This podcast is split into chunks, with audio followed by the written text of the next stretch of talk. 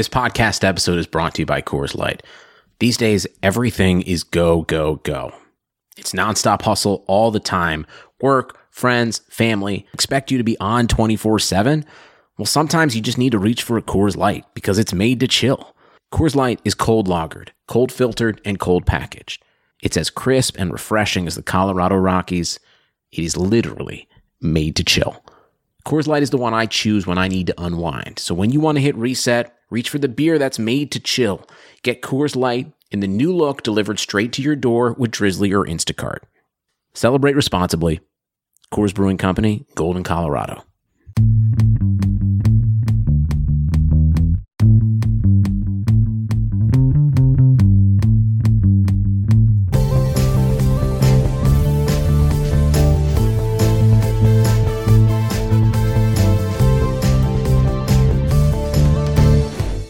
Welcome back to the Short Shift podcast, hosted by Keepin Karlsson. I'm your host, Ben Burnett. Joining me, as always, Lewis, Ezekiel, and Lewis. It's a sad day today. It's the first episode after the inaugural Battle of the Buds, and I guess it's only sad for one of us because I must admit defeat. My hat off to you, my friend. You you bested me in the Cupful Tier One. Well, I appreciate it. Uh, all the credit obviously goes to last day fantastic performances by JVR and uh, Jordan Staal. I think I said in our chat that the only way I was going to be able to pull it off with your game advantage was if JVR went ham on Vitek Vanacek uh, in that noon game, and it all came to pass. Uh, you've been very gracious. Listening to the play-by-play on the stat attack from John Newhold, like had my heart going. I was like reliving the whole up and the ups and downs of the whole experience. I, I enjoyed it and I'm glad I came out with a win, but it was very stressful and I am much happier now that we can, you know, talk openly about our fantasy teams here in the aftermath. I mean, talk openly. The whatever you say, I'm I'm still keeping my cards close to the vest now that I'm, especially now that I'm a game behind you. Even though Lewis, I'm beating you in points for. So you know, small victory really for you. It's it's uh that that's the more meaningful one in my opinion. And we're gonna move on into the headline section uh, because I have that power to uh, to just transition into a conversation I enjoy much more. Although Lewis, you're gonna start us off with a headline tonight. Yeah, so we'll start where we started for our last several shows, and we'll try and move through it as quick as we can here. But um, the Flyers game t- uh, here on Tuesday night against Washington was postponed. Uh, and we'll have to keep an eye on how things develop moving forward. This obviously is terrible for JVR, who is one of the hottest sticks in the game. Hopefully, he does not lose his step or his spot in the lineup uh, during this break. I think most of these top level guys you got to hold on to, including I know you've got Konecny, you're going to hang on to him here. A more interesting case maybe would be Joel Farabee, six goals and 12 points through 13 games. Uh, a lot of kind of empty games in there, you know, some empty calories, and then some really heavy hitting three point games, a three goal game, a three assist game. He's on a 38 goal, 76 point pace. Has he been too good to drop, in your opinion, during this off time? Well, it's interesting. You said the thing about uh, Van Riemsdyk's deployment being good and how you hope he doesn't lose it. But like honestly, he's doing it without great deployment, and so is Joel Farabee. Unless you assume that these two are kind of the unheralded superstars in Philadelphia, which I don't think either of us would argue they are. Um, I think you know it depends on the size of your league. Like in a ten or twelve team league, I think that th- you're probably streaming out Joel Farabee. But in a fourteen team league, it's uh, it's pretty tough to stream him out. Twelve points in thirteen games is nothing to sneeze at. I'd probably be holding on if I had him in a deeper league. Yeah, no, I'm with you. I think that Farabee, you know, as long as that line is hot and clicking, unless I'm in a desperation situation, I'm not anxious to to ditch Joel Farabee. Um, but of course, if it comes down to it, and it's the difference between winning or losing a week, we don't get that many weeks this season. So, uh, you know, just evaluate your own team as needed. He's he's a, a tweener for me. He could go, he could stay. I'd like to keep him if I can, but if I'm trying to make sure that I'm getting a victory, I'm willing to let him go. Well, and we've talked a lot about waiting until you have more information to make decisions this season with all the cancellations, but even that advice is starting to prove a little difficult to follow. I dropped Christian Dvorak to get in an extra stream, hoping to beat you in Battle of the Buds. Still proved futile. Then he played a game on Monday night, and then they rescheduled another game for Arizona. I thought I was dropping him, and I, you know, I wasn't going to get him for six nights, so why bother keeping him? And uh, here he is back playing again on Friday. I think I'll handle that one okay, but man, there's trying to game the schedule is harder than it's ever been this year. Yeah, you're absolutely right. I speak for myself. I streamed in Brian Elliott to get his start uh, in the game against Washington tonight, only to find that it was canceled. It seems like whoever I pick up for streamers is just running into the brick wall of, of postponements here. So uh, I'm very sympathetic to your plight. Well, let's talk about more players running into brick walls, and we're going to hop over to Columbus, another uh, city that we've talked about quite a bit the last few weeks. Of course, the Patrik Laine benching of Monday evening that shook the hockey world. That uh, that honeymoon between Laine and Torts did not seem to last very long, about as long as anyone would have predicted, I guess. Uh, so Laine was sat on the uh, the back half of Monday's game. Twitter sleuths were pretty sure it was because he missed up an assignment on a goal, but reports Tuesday night say that Laine was actually benched for cussing out an assistant coach. Uh, this comes after he scored three goals in his first three games. He did not score one uh, last night. He's been playing 18 minutes or more prior to that, though. There's no way to know, though, where the Columbus merry-go-round is really going to wind up next. So I think you're kind of stuck holding Laine, and I'm optimistic still. I think that talent wise, he's obviously producing. I would consider buying if you could buy super low on somebody who's crazy jittery about him, but only if you're able to buy low. Meanwhile, though, Jack Roslovic, you know, trade throw in is now turning into Tortorella's favorite toy. He's been line one, power play one, playing with Laine prior to the benching in the last game, and he has seven points in his first seven games as a Blue Jacket, including that highlight reel goal Monday night when the game winner. He's hitting a little bit, but one thing I don't like about Roslovic, he's not really shooting much. He's got 10 shots through seven games. He's not going to keep up this point per game pace, but I do like that power play usage and the uptick in minutes the last couple games. So I think he's a must own in deeper leagues, and I'm definitely watch listing or streaming on heavy schedule weeks. That's kind of where I'm at with the Columbus boys right now. Yeah, I think it makes a lot of sense. You know, Roslovic, as long as he's going to be this hot and get the nice deployment, you know, yes, we're not getting the shots that we're hoping to see, but yeah, as long as he's pulling down those points, I think you got to hold on to him. Uh, and you know, for Laine and Torts, I think they're both sort of feeling each other out. I hope that things will calm down as they both sort of uh, get used to each other a little bit. But you never know. Uh, Torts is the kind that can seem to hold a grudge sometimes, so we'll have to see how this plays out. But my hope is they're just kind of nipping at each other as they are getting used to, to functioning in the same environment as one another. Well, Lewis, why don't you tell us about the other half of that trade in Winnipeg? Yeah, absolutely. We're finally going to get to see uh, Pierre Luc Dubois debut in Winnipeg here. Uh, not exactly the breakdown that we wanted to see. You know, we're very used to seeing this two heavy top lines for Winnipeg, but they've shuffled things around a little bit. We're looking at a line with Copp and Scheifele and Ehlers, Vesalainen, Stastny, Wheeler, and Connor, PLD, and Trevor Lewis. Uh, so it'll be very interesting to see how that works out. I think a lot of people also were hoping to see PLD replace Stastny potentially on that top power play, but right now it looks like he's holding its spot. It'll be Wheeler, Stastny, Scheifele, Morrissey, and Connor as per usual, and then PLD, Ehlers, Copp, Perreault, and Pionk on that second line. You know, some real firepower certainly on that second power play. They're just not going to get the minutes as Brian and Elon mentioned on Sunday. Yeah, I really like this for uh, for Andrew Copp still, though he hasn't been quite as hot as he was when we were speaking about him uh, recently on shows. But otherwise, it's kind of a bummer for like Scheifele. Definitely not into this for for Blake Wheeler, who's been struggling at even strength, and I, I don't like that. I don't like that split for him, but uh, I, you know, we'll see how these lines go tonight, and I would imagine that there's a short leash, considering it's not like anything is probably set in stone here. So keep an eye on game day lines on Twitter and follow us at Short Shifts KK, and we'll keep you up to date on this one. Yeah, absolutely. And after a quick break here, we'll be back with some hot and cold streaks. The economy is made up of real people doing real stuff, and it affects everything. Which you obviously know since you're a real person doing real stuff. Marketplace is here to help you get smart about everything beyond the what of the day's business and economic news. We dig into the how and the why with the real people driving our economy. From big tech and interest rates to small businesses and what's happening at the Fed, Marketplace breaks it all down so you don't have to. Listen to Marketplace wherever you get your podcasts. Welcome back to the Short Shifts podcast. Lewis, we are going to talk about hot and cold streaks, and you are going to walk us through a couple of these. Who's been hot? Who's been cold? Give us the juice here.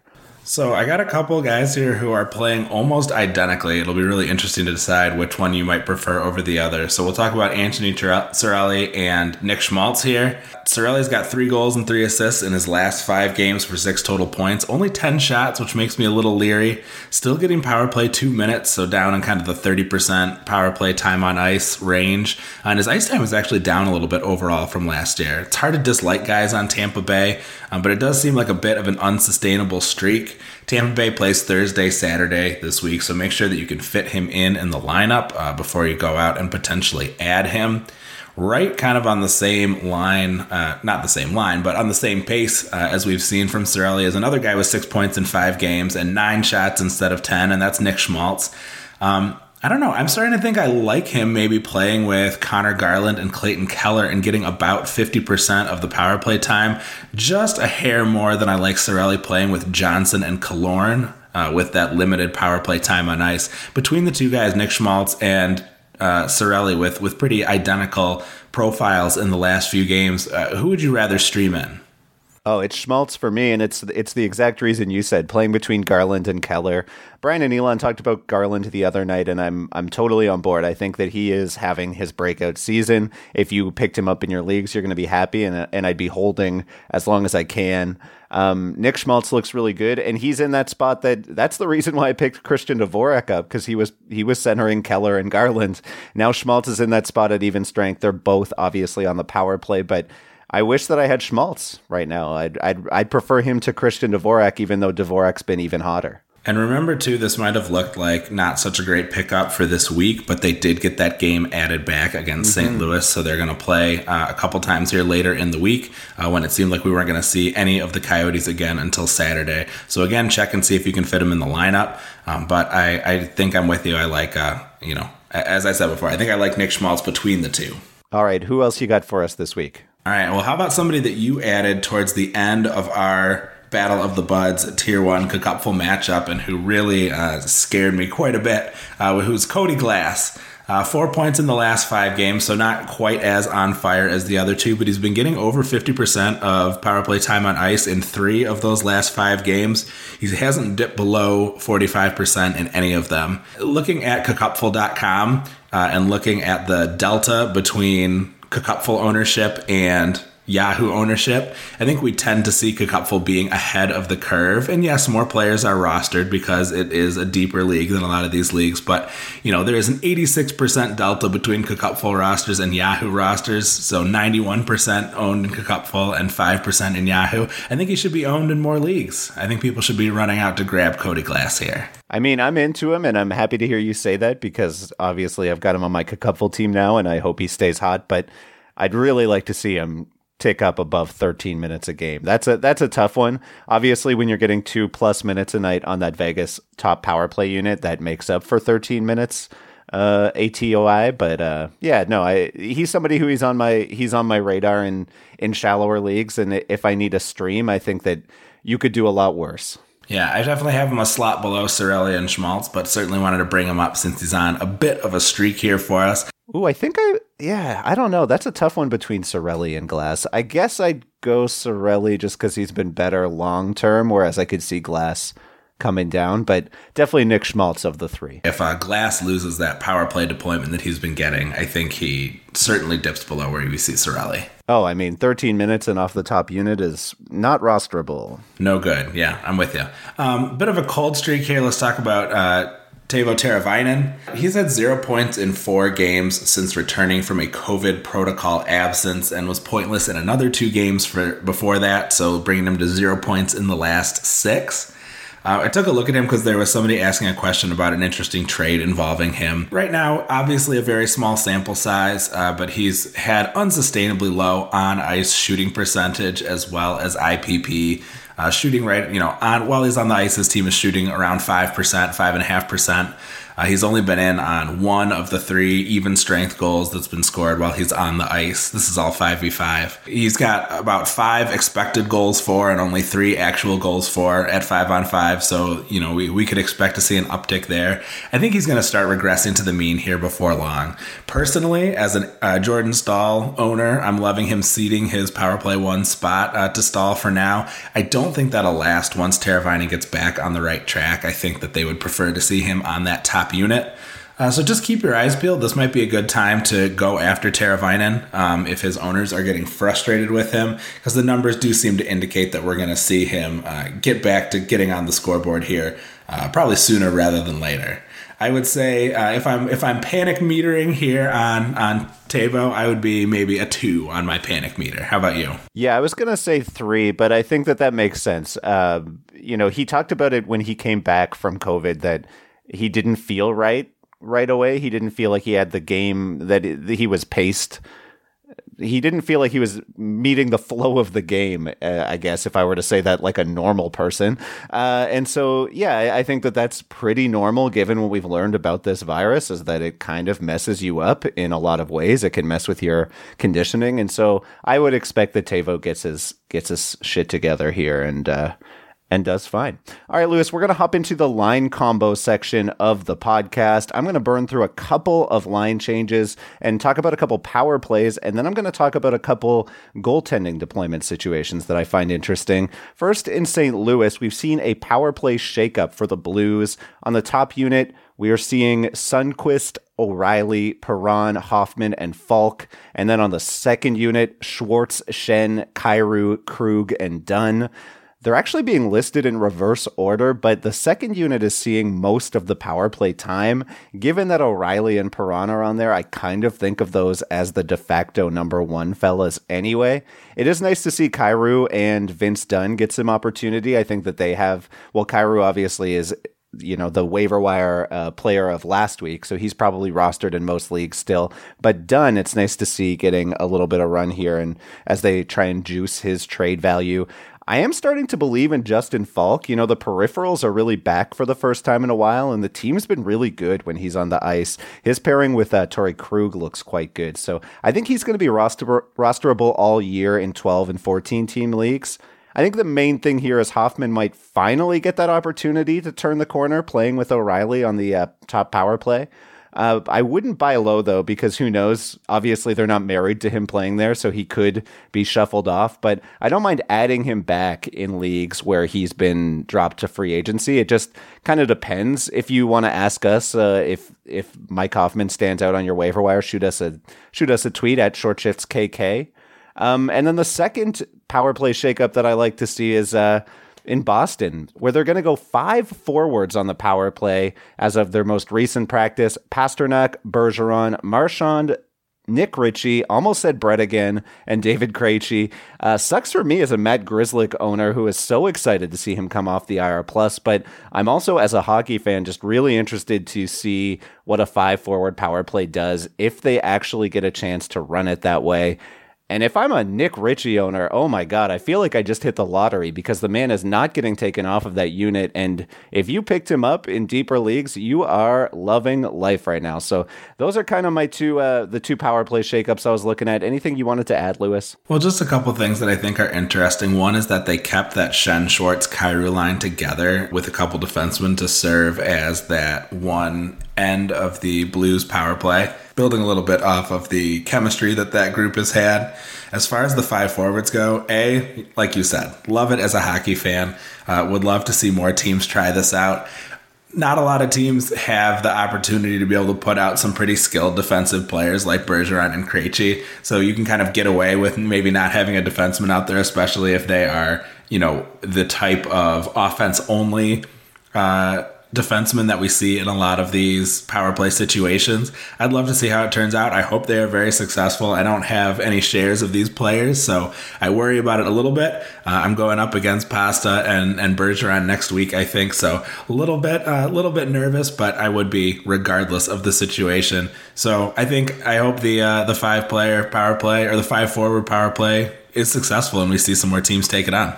We'll start in Dallas, where Jake Oettinger is starting his third game out of four, while uh, sleepy Anton Khudobin gets benched for a second straight game here. With tonight's game, we are seeing Oettinger. Uh, so Oettinger so far has been okay, two wins and a 915 save percentage through his three starts. 33 saves out of 35 in the last game against Chicago. I have to think that that's why he's getting the start again here, that most recent game. And considering it's just based off one strong game, I'm not ready to get overly excited about Jake Oettinger. But if you're a Khudobin owner, Lewis, are you getting nervous? ultimately, like we know this is the result of Khudobin missing some practice time because he was not sharp on the alarm. Uh, I think eventually we're going to see him crawl back out of the doghouse for that. I don't think it's going to take much more than a bad outing from Oettinger or Khudobin getting in for a game, maybe on a back to back and performing nicely and, you know, having this chance to get back in. So I am a little worried about it. I think it hurts in the short term. But as far as it being a long term impact, I think Khudobin's going to be able to work his way back into the good graces here you know, uh, we were talking about this earlier, and we mentioned, you know, eventually we're going to have Ben Bishop back in the mix here, and in all likelihood, Oettinger is going to be back down. So I'm not looking this as at this as a super long term pickup. I did grab him in one of my leagues because I need some goalie help. Hopefully, he has, you know, he certainly is capable of putting together some nice outings here. You know, taking advantage of Khudobin's uh, mistake. But again, it's not for anything that was on the ice, and I think ultimately we'll see Khudobin uh, take back over, you know, probably to at least a 60 40, at least in my opinion. I mean, I hear you on the Oettinger stuff. I'm not getting my hopes up too high, and I'm definitely only adding him if I need some goaltending help. And there are leagues where I definitely need some goaltending help, so he might get a spot start here or there. But I don't really see why uh, or a reason to believe that Anton Khudobin will necessarily win, like, you know, take back the spot, take back the starting job with authority. He's never really done it before. The most games he's ever played in a season, 41. He did have a great save percentage that year and followed it up with a uh, 930 in 30 games played last year. So obviously he has turned the career around a little bit more or been more consistent in Dallas, but I don't know. It wouldn't shock me whatsoever to see him struggle until Ben Bishop comes back. Yeah, well, and I like I said, I think Oettinger, at least in the short term, I think is a very appealing ad. You know, obviously Dallas plays a pretty tight defensive game. They're capable of scoring, especially when their power play gets out there. So I'm not trying to shy you away from picking them up in the long term. Just stay sharp, pay attention to when that uh, tide starts to shift the other direction. Well, to me, it's like I guess I'm not even talking so much about Oettinger. I'm just talking about Khudobin, where it's like, yeah, I, have no issue with riding with Oettinger right now as long as he's playing. It's more so that like if I'm a Khudobin owner, I'm a little bit nervous because I probably drafted him a little bit earlier than I than I would want my goaltender to be, you know, starting to lose spots to or starting to lose starts to a backup or to a rookie. Um, but let's go over to LA next, where Cal Petersen is also getting the third start in four games. Not only that, it's his fourth straight appearance after he spelled quick following a rough start in Vegas. Petersen's been great, a 925 over six games, though he has just one win. So we just talked about Oettinger in LA, or Oettinger in Dallas. How do you feel about Cal Petersen in relation? Are you more interested in Petersen? So I think that Petersen is more likely, possibly here, to take over um, playing a, a, longer set of games. Um, you know, like I said, th- unlike the the Oettinger situation, this is someone who is beating out his rival through his play. Six games at a 925. That's a pretty good. That's a pretty good streak there. If you are in a league that puts a lot of emphasis on wins, like our fantasy hockey trades league, I think he's a little bit less appealing because he's not going to be able to put together as many. You know, there's just not as much run support for him as you're going to see Oettinger get in Dallas. Um, but if you're in a league that counts saves, if you're in a league that is counting some of those rates, uh, I do like Petersen better, I think. I think Mm, I don't know that I agree with you. I think I prefer Oettinger short term and Petersen longer term. Like if you're going to be desperate for starts in April, then I don't. I would rather have Petersen, But in the short term, in a, pretty much any league, I think I'd just rather have Oettinger because I think he can be fine in rate stats and he's more likely to get me a win, despite the fact that Cal Petersen probably will have a better save percentage, but I could see his GAA being a big problem, and I don't see him getting me a ton of wins. So, yeah, for me, it's more about like where you foresee an issue in your roster. If you're gonna need some starts in the short term, give me Jake Oettinger. But if you're if you're somebody who's gonna need some starts down the road, I'll, I'll go Petersen because I think I agree with you that he's more likely to win out the win out the starter's job. All right, Lewis, that's all we have time for today. For myself, Ben Burnett, I'm signing out of here. Lewis, why don't you take us home?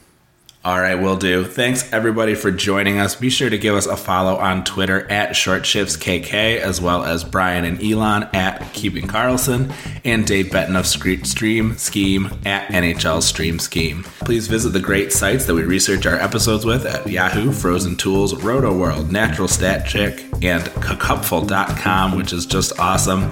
Our intro and outro music was created by Pat Roach. And until we see you next time, play smart and keep your shifts short. Network.